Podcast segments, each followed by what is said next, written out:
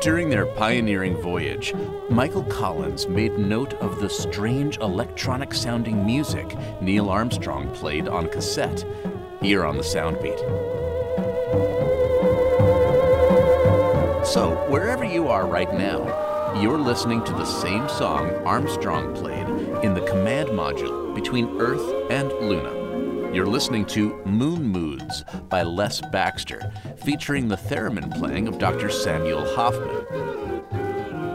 They're from the appropriately titled album Music Out of the Moon, a 1947 album of six songs on three 78s.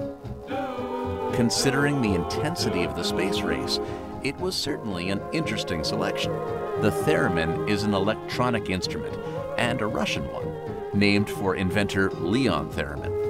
It evolved as a product of government research into proximity sensors shortly before the outbreak of the Russian Civil War in 1919.